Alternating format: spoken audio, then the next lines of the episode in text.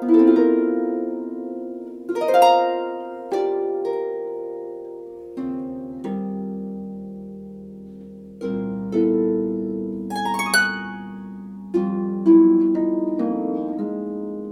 chosen a programme using both Irish harp and pedal harp, and I thought it would be nice to take cognizance of the fact that the Irish harp has developed significantly uh, in the last number of decades.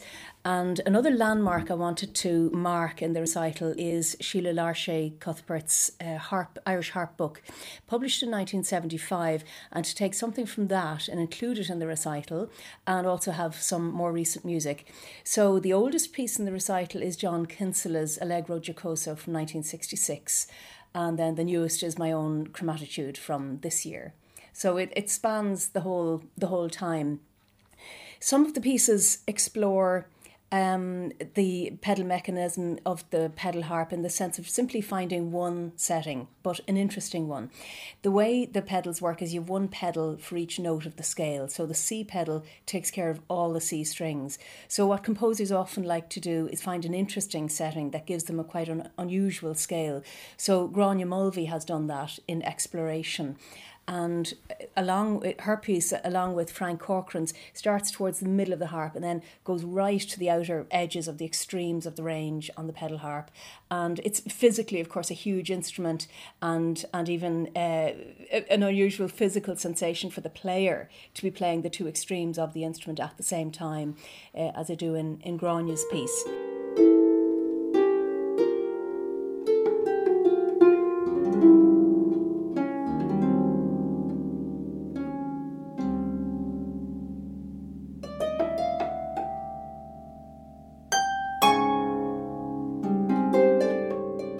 Another thing I wanted to mark in the piece is the work of Teresa Lawler, the, the sadly uh, deceased now, but she did co- commissioning work of new music for Irish harp in the 1980s when um, very few people were doing that.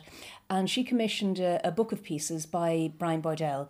And so I've chosen three pieces from that album uh, triptych one, two, and three. And being in, in a set of three, um, they're almost, are they, could you say they're like a miniature to James Wilson's Sonata for Pedal Harp, also in three movements. Um, so uh, there are a few, few of the works are in these sets of three. So is Mary's Kelly Aislingi. There's um, Aislingi, of course, meaning dream. There is a dream-like sense to to Mary's pieces. They're written for Irish harp. Um, they rev- had a revision in 2012, and this is their first performance.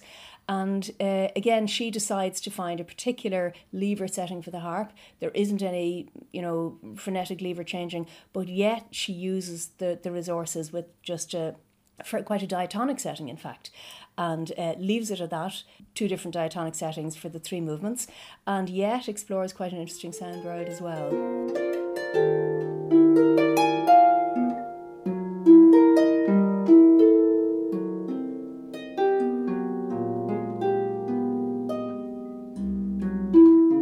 I think each of them made a really great job of exploiting the instrument and the design of instrument at their disposal at the time.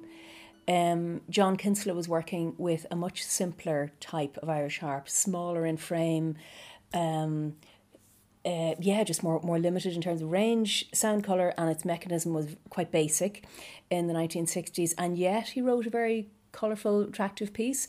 Um, then Boydell on into the 1980s. Um, okay, by that stage, Teresa Lawler was using a better design of, of lever, um, but still repertoire had not uh, developed hugely, and still he finds a, such an attractive sound world, pushing tonality outside its boundaries, really attractive, you know. Um, and then we have Gráinne Mulvey's piece going, you know, right to the edges of, of the instrument. Um, so I think each of each of them, and then David Bremner does this lovely thing without without bar lines and just gradually introducing a new pitch here and there, like a shaft of light into the piece. It's a small little piece, a short one, um, that is like like a cameo between other longer works, but uh, but still each of them did something really attractive with the instrument available to them at the time.